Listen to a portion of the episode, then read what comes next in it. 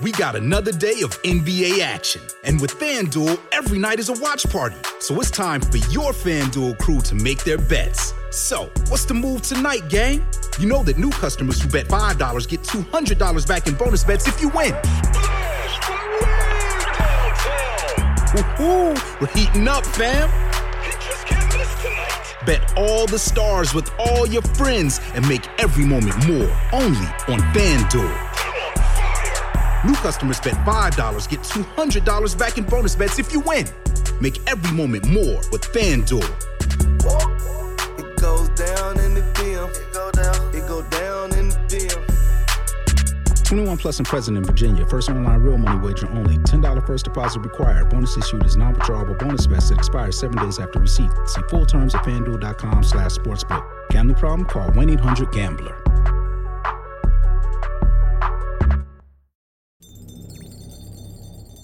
Imagine looking into the eyes of a child and seeing someone different than you expected.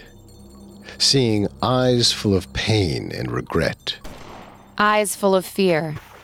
Eyes that know too much about the world, both the tragic and the beautiful. Even if it was only a momentary glimpse, it would stick with you. The young aren't supposed to know these things. Naivety is their freedom. The freedom you once had. The freedom of hope for the future before the realities of the world intrude. And yet, what if you did see something mature in their look? Something beyond their years? Something like another life entirely? This is a real phenomenon. The explanation offered up that these children are recalling past lives. But is that possible? Can there be empirical evidence for reincarnation? And does rebirth really await us after death?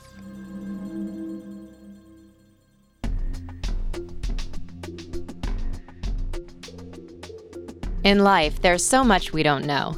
But in this podcast, we don't take we don't know for an answer. Every week, we investigate the greatest mysteries of history and life on Earth. Welcome to Unexplained Mysteries. I'm your host, Richard. And I'm your host, Claire.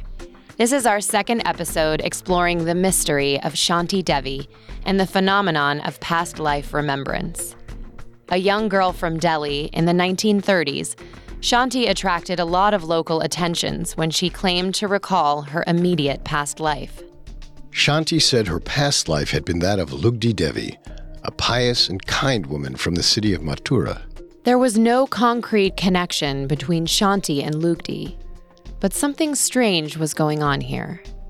This week, we'll try to cut through the noise and find whatever truth there might be in the story of Shanti Devi's reincarnation. If you like the show, you can subscribe on your favorite podcast directory. A new episode comes out every Thursday. And while you're there, we'd greatly appreciate a five star review. It seems simple, but it really helps. You can also find us on Facebook and Instagram at Parcast, on Twitter at Parcast Network, and at parcast.com.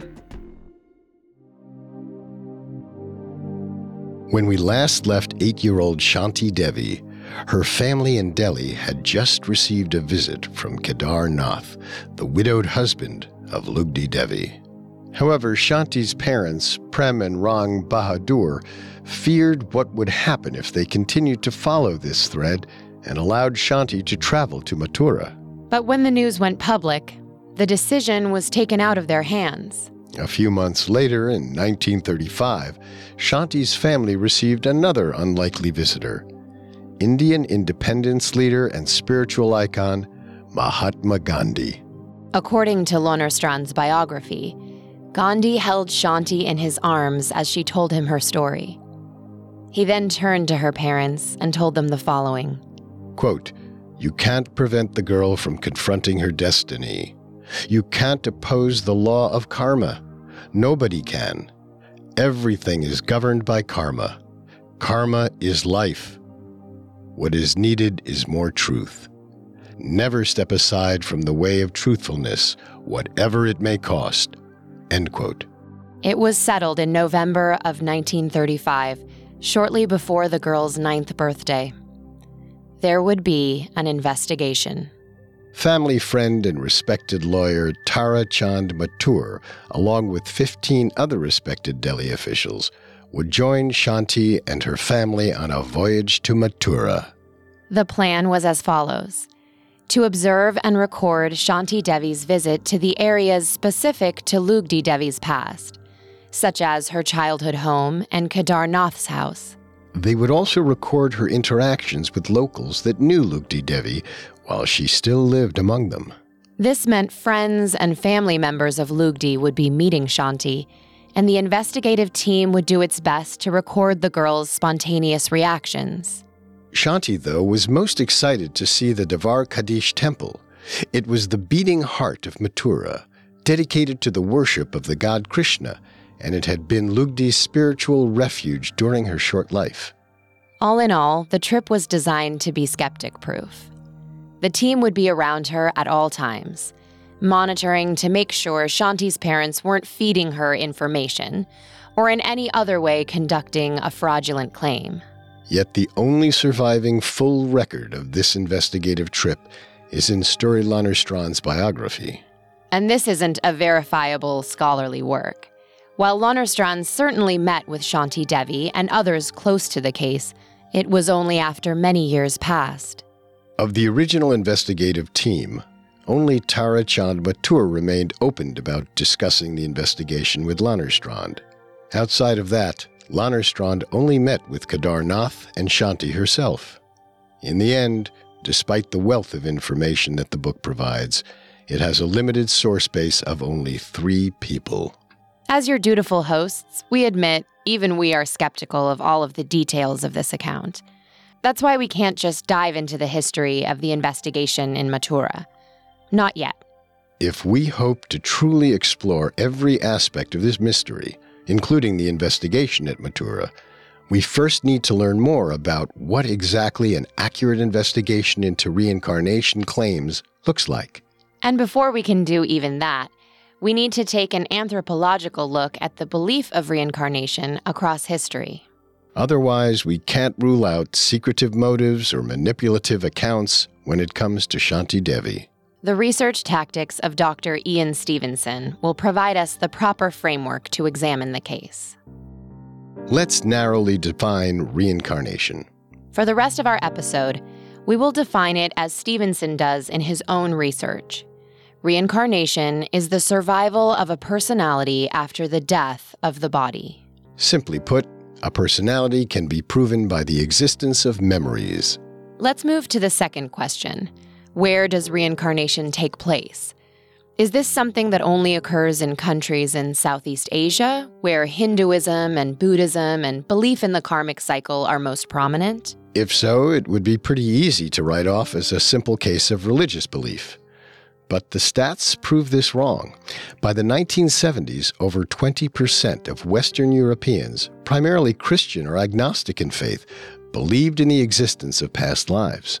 By the same metric, 20% of Americans and 26% of Canadians believed in reincarnation.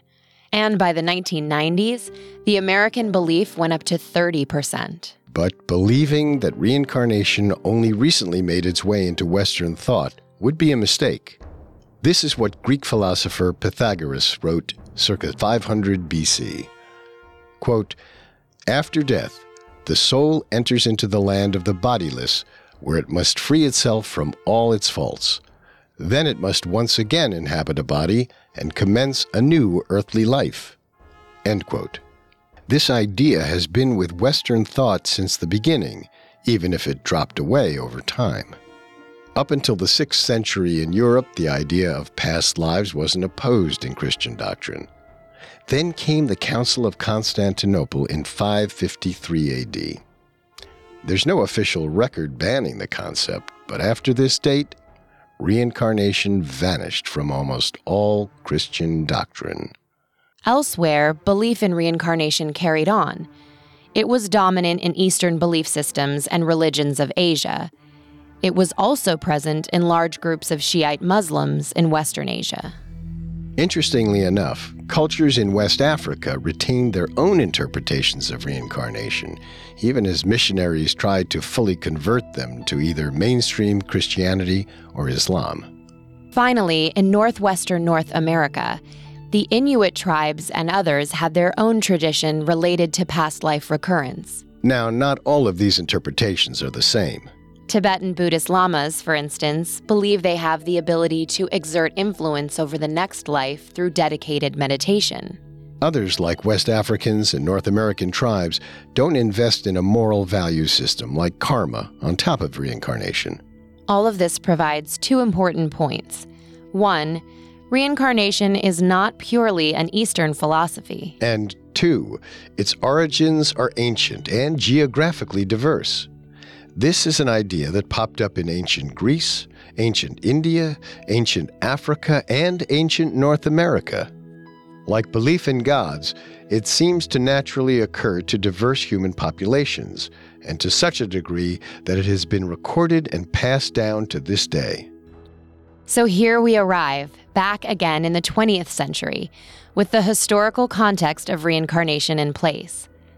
Philosophically, the idea had become palatable again, and there existed a range of experimental basis in a diverse set of cultures. Researchers like Stevenson led the charge and began by focusing not on the doctrinal differences between these cultures, but the shared signs and symptoms. Stevenson narrows these signs and symptoms to a list of five general categories. First is deja vu.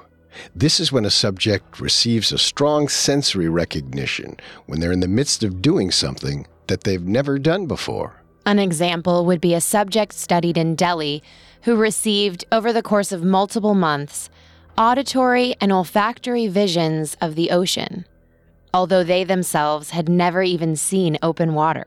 The second category to look out for are dreams and nightmares. Any unconscious activity is, of course, suspect.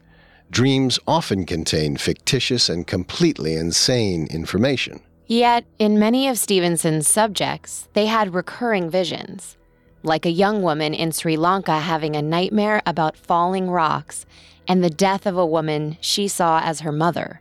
Later in her life, the young woman realized she was dreaming of an earthquake in India that happened decades ago. Searching through record books, she found the faces of two who died a woman and her child. It was the woman from her nightmare. Stevenson hypothesizes much of what cannot be explained during our sleep is caused by the forgotten memories of those who came before us.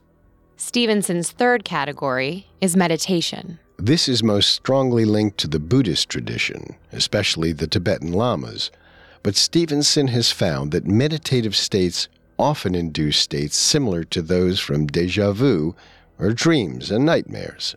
The fourth category of reincarnation evidence occurs when the subject undergoes significant trauma. One of Stevenson's European subjects first recalled his past life after losing both his wife and daughter in a horrific accident. While there is the easier explanation of post traumatic stress induced delusion, Stevenson once more turns to the unconscious because this subject's visions of a past life had nothing to do with the wife or child. He wasn't trying to fill in the lost space by remembering another happy family he once had. Instead, he recalled the life of an austere and somewhat lonely old man in a country he could not identify. Stevenson doesn't understand why this man's trauma would cause such visions, or why the man might make them up in the first place. Instead, he sees this as paranormal evidence. Now, I know many of you, our listeners, must remain skeptical, even after all of this. I feel the same way. So far, Stevenson's categories of evidence are supremely subjective. Analysis of them can spiral into many directions. But Stevenson agrees with you there, too. He knows that barely anyone in a scientific field takes the subject of reincarnation seriously. So that must be why he puts particular weight on his fifth and final category of evidence. The most significant bulk of his research time has been spent investigating the recollections of young children. Let's allow Stevenson to speak for himself here.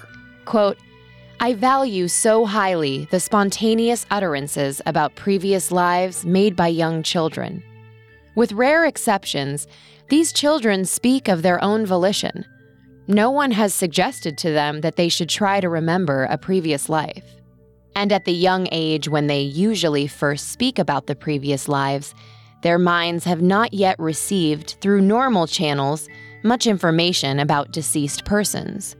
Moreover, we can usually make a satisfactory appraisal of the likelihood that they have obtained normally whatever information they communicate about such persons. End quote.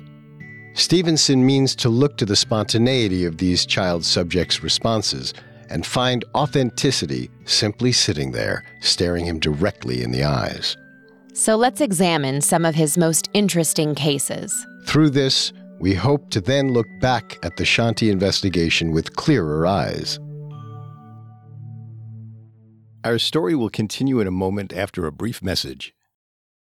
eBay Motors is here for the ride. With over 122 million parts for your number one ride or die, you can make sure your ride stays running smoothly. Brake kits, LED headlights, bumpers, whatever your baby needs, eBay Motors has it. And with eBay Guaranteed Fit, it's guaranteed to fit your ride the first time, every time. Plus, at these prices, you're burning rubber, not cash. Keep your ride or die alive at ebaymotors.com. Eligible items only, exclusions apply. And now let's continue our story.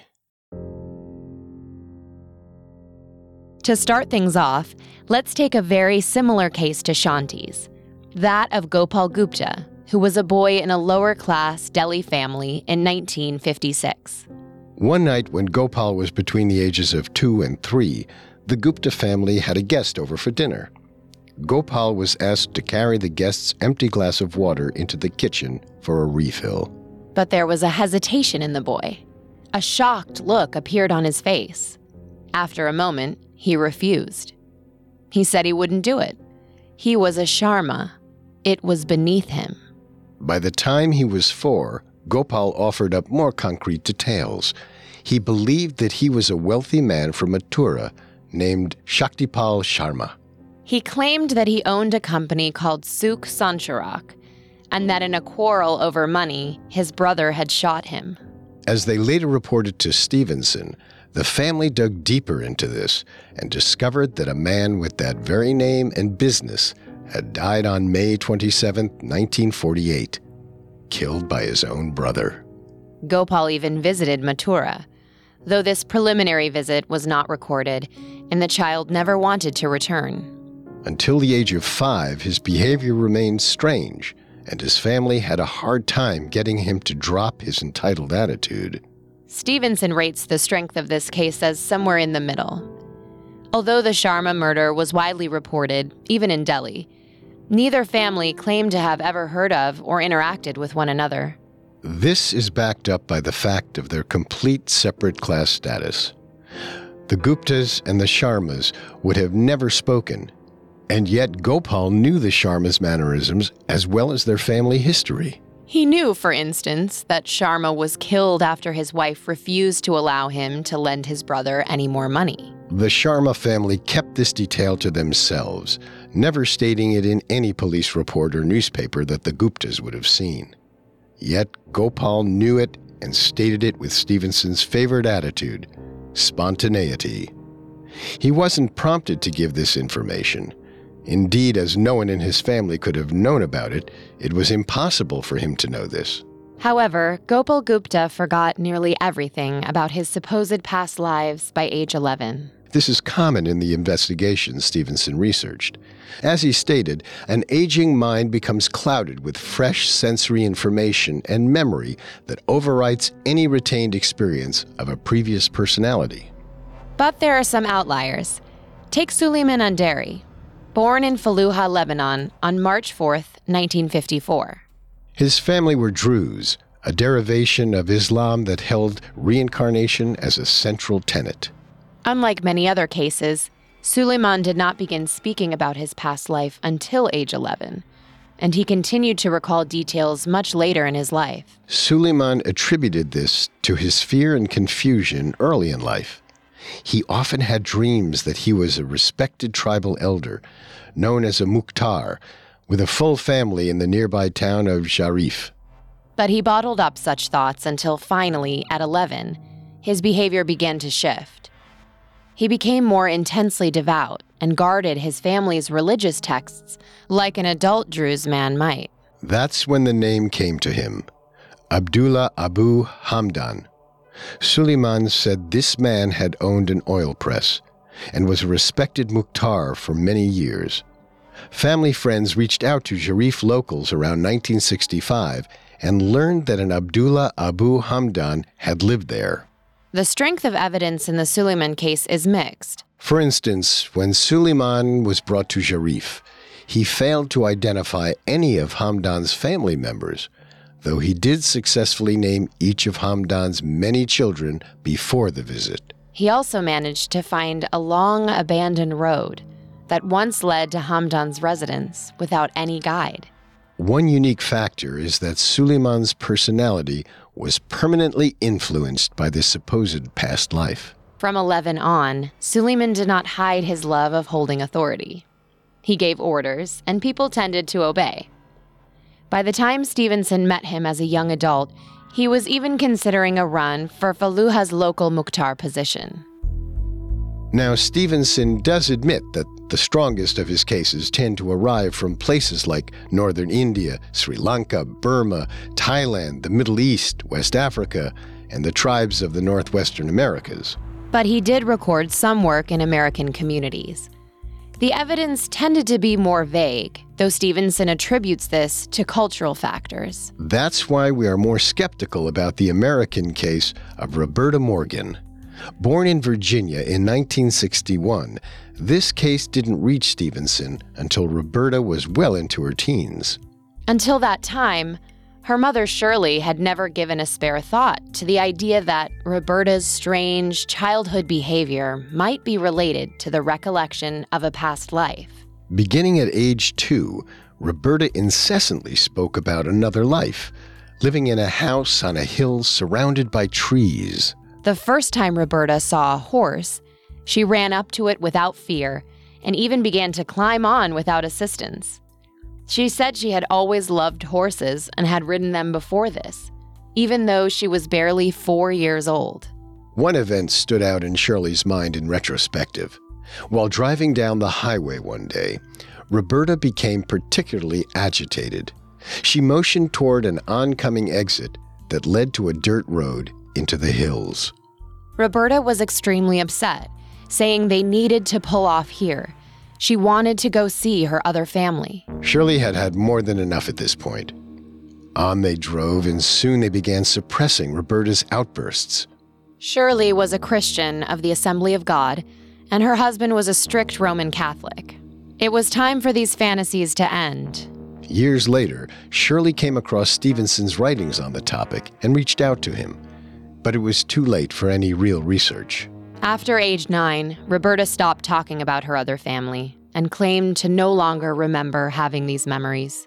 After sifting through hundreds of such cases, Stevenson created definitive categories of evidence for children's past life recollections. Social and economic background seemed even more important than geography. The biggest similarity between cases in Asia and those in the United States were that most recollections came from children in small towns. Their families were often working class or poor and didn't have higher education. Especially noticeable in the American case studies was the fact that even though these families were Christian, their religion was a more personal one. They were more invested in the teachings of Christ than any written doctrine. There was also a common age when children began to verbalize these strange memories, generally between the ages of two and five. Cases like Suleiman Andari, who didn't come out with his observations until 11, were outliers. Similarly, most cases would forget these memories by age 8. Stevenson states, quote, From the age of 5 on, Heavy layers of verbal information cover the images in which his memories appear to be mainly conveyed. Amnesia for the memories of a previous life sets in and stops further communication of them. End quote. Why do some cases like Suleiman Andari or Shanti Devi remember these visions long past the age of eight? Stevenson's theory is that if the subject actually receives verification that the personality they're recalling actually existed, and beyond that, meets people who knew this remembered personality, the idea of being a reincarnated soul becomes more real. The brain holds on to this information more tightly as the subject comes to identify themselves as someone who actually has experienced the past life of another person. What about the intervals between the previous life's death and the subject's birth?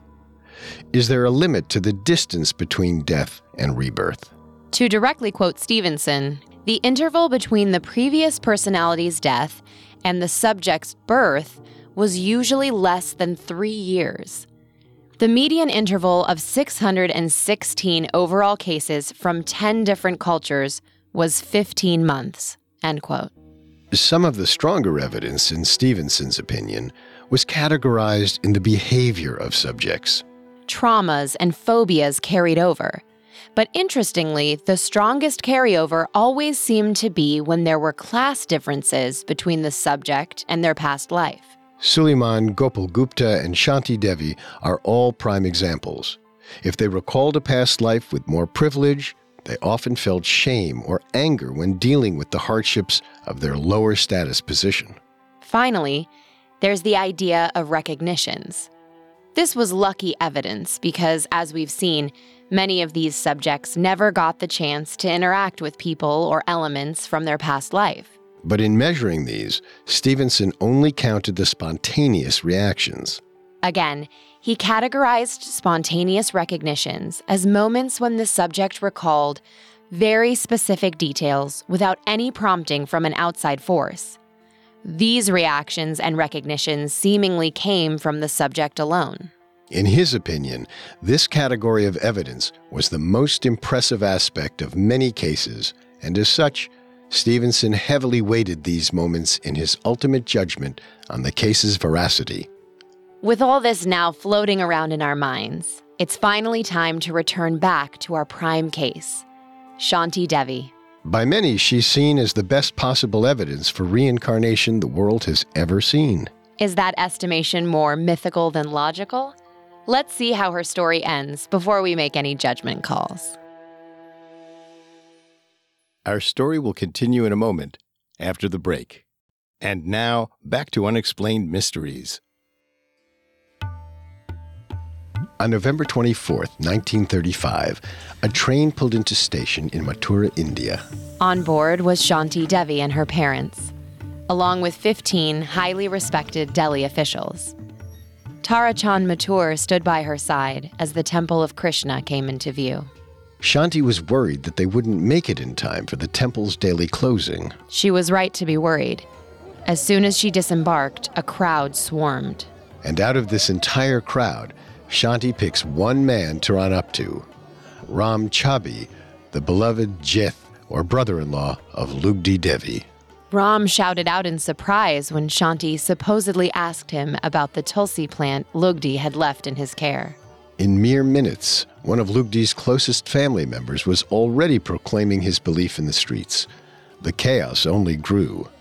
The investigative team tried to keep Shanti separate as they moved through Mathura, not wanting to influence her in any way. They needed accuracy, and this was already a dangerously manipulative environment.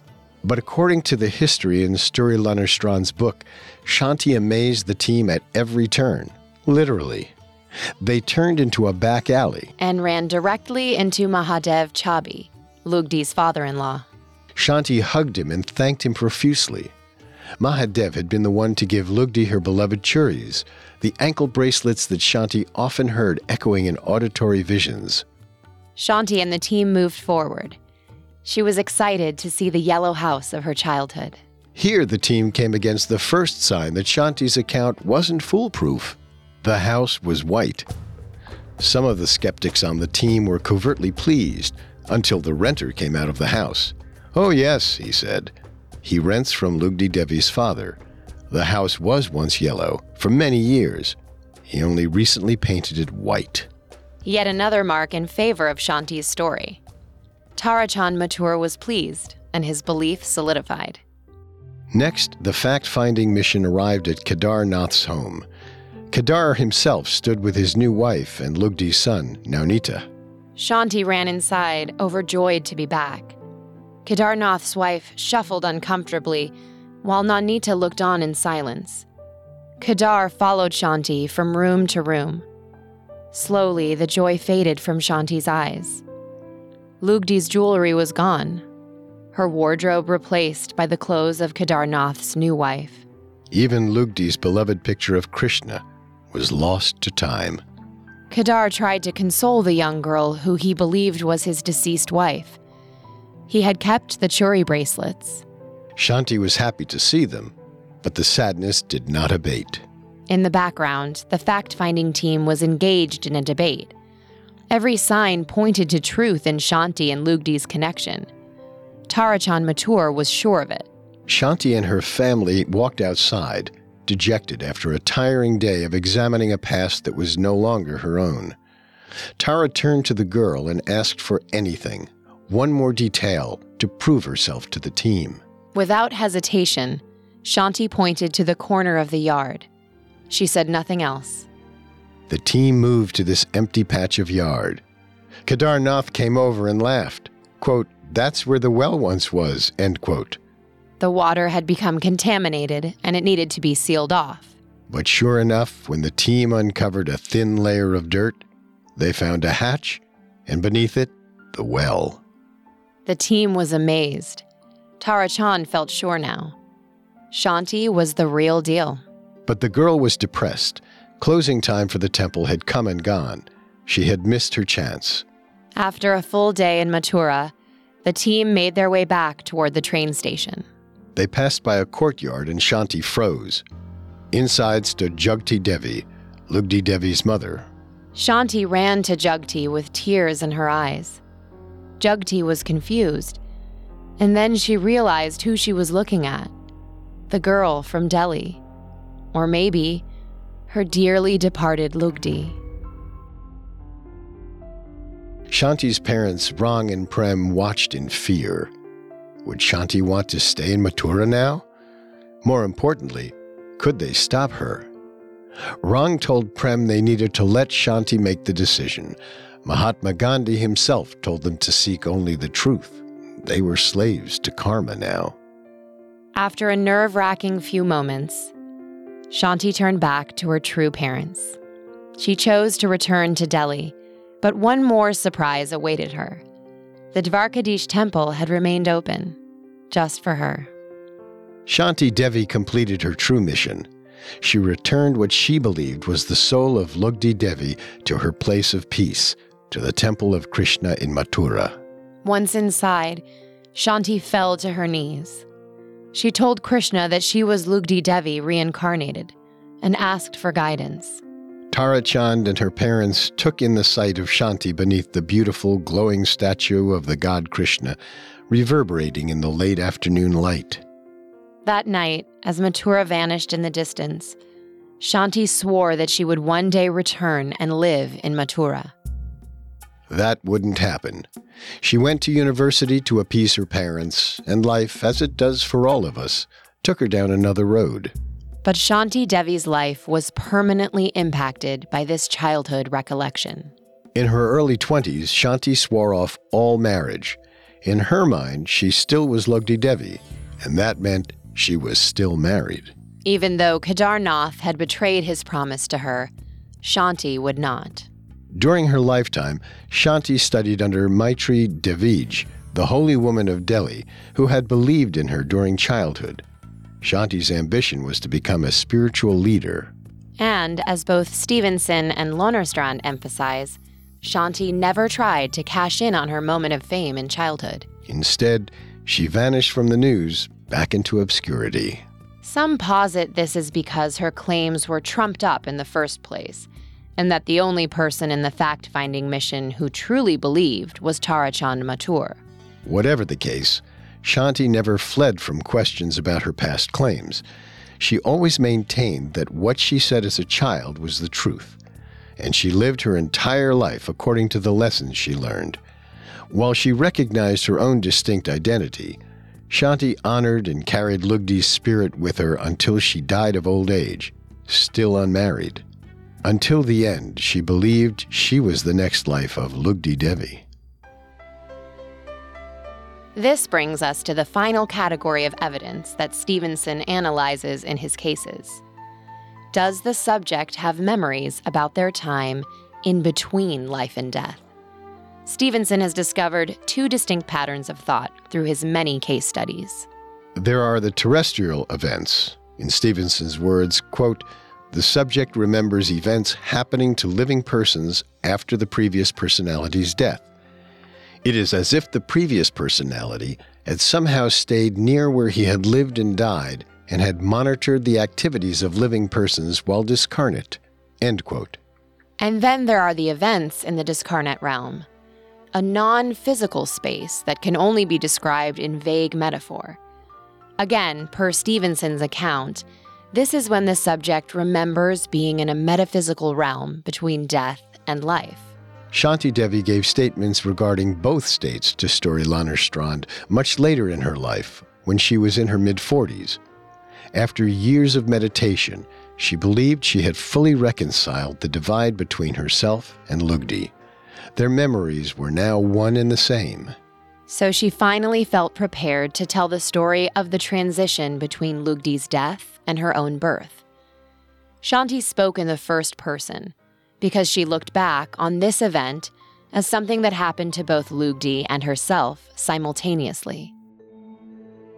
In a hospital in Agra, not far from the Taj Mahal, Nonita was born to Lugdi Devi on September 25, 1925.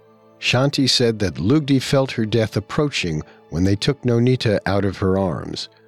Lugdi immediately turned to Krishna, reciting the god's name like a mantra. Shanti claimed that Lugdi kept repeating this mantra over and over until her body died on October 4th. That was when she experienced, quote, the first part of death. The mantra of Krishna filled Lugdi's consciousness. In Shanti's words, quote, Death started from the bottom. The cold creeped slowly upward. Even when the heart stopped, life remained in the brain and it filtered into the center called the third eye. Slowly, very slowly, I heard Krishna's name as if through the surge of a waterfall. It was I, myself, who continued to pronounce his name even after death. End quote. Shanti believed that Lugdi kept her consciousness aware by repeating Krishna's name. In this way, Lugdi's soul was able to remain near her corpse as it was returned to Mathura. Lugdi's body was taken to the waterside, wrapped in silk and covered in flowers. As a priest spoke a prayer, Kedarnath set Lugdi's body on fire. All the while, Lugdi's consciousness watched on, hovering above the funeral. When the body burned away, the consciousness finally went somewhere else. In Shanti's words, quote, I had no other perceptions other than that of an infinite bright light. I had been led into another state of awareness. There was neither darkness nor light, day nor night, space nor time. This was the second stage. End quote. This fits with what Stevenson defines as an event in a discarnate realm. From there, Shanti claimed it was an indefinably slow process, as her shapeless form was maneuvered through this metaphysical realm, eventually ending up in the womb of Prem Pyari, Shanti was born one year, two months, and seven days after Lugdi's death. That fits Stevenson's 15 month median almost perfectly. Lannerstrand asked Shanti, why? If Lugdi was so dedicated to Krishna that she was able to retain her consciousness between lives, why was that dedication not enough to achieve a state of nirvana? Shanti gave a simple answer. Quote, it was a longing to see my son and a yearning for Kedarnath. It was just a yearning to come back, full of love. End quote. Shanti mused that, as Lugdi, she had made a grave mistake. If she had been able to overcome this longing, she could have joined with Brahma in eternal peace. In her words, quote, It was desire on a low, egotistical level. The best proof that you truly love someone is that you can allow him or her to be parted from you without feeling bitterness.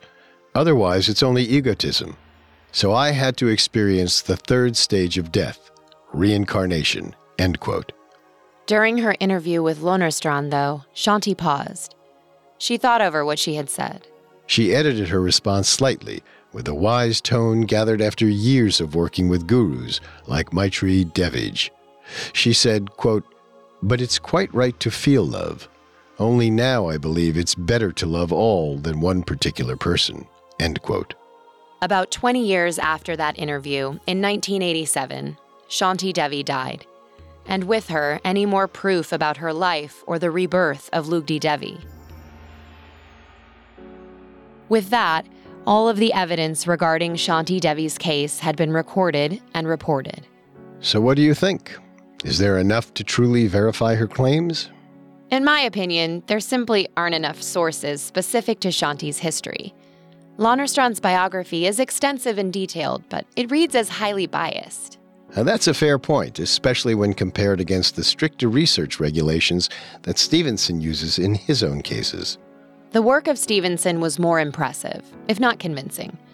To me, it does prove that the concept of reincarnation must have some deeper resonance with humanity. Its presence, in many variations, is too great to deny. After all, many religions share elements and narrative aspects. That's the unifying facet of faith and belief that the unknown has a face, and just maybe a will. In the end, it just seems too unlikely that someone could have such a comprehensive experience with death and rebirth and recall it in such detail. Shanti fits Stevenson's research trends too well. Stevenson also mentions how sensationalized reporting on reincarnation has made true research even more difficult to conduct. We felt the same during our investigation. So, in our final estimation, we must rule against the likelihood of Shanti Devi's story. It just seems to me more legend than fact at this point. But still, it is a beautiful story, if nothing else.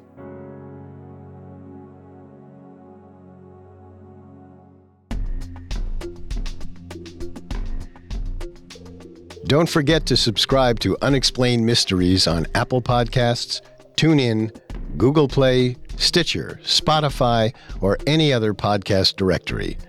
If you like what you hear, leave a five star review or tell us what you think on social media. We're on Facebook and Instagram as at Parcast and Twitter at Parcast Network. It seems simple, but it really helps our show. A new episode comes out every Thursday. We'll see you next time. And remember, never take we don't know for an answer. Unexplained Mysteries was created by Max Cutler, is a production of Cutler Media, and is part of the Parcast Network. It is produced by Max and Ron Cutler, sound designed by Ron Shapiro, with production assistance by Paul Mahler. Additional production assistance by Maggie Admire and Carly Madden. Unexplained Mysteries is written by Jack Bentel and stars Claire Delamar and Richard Rossner.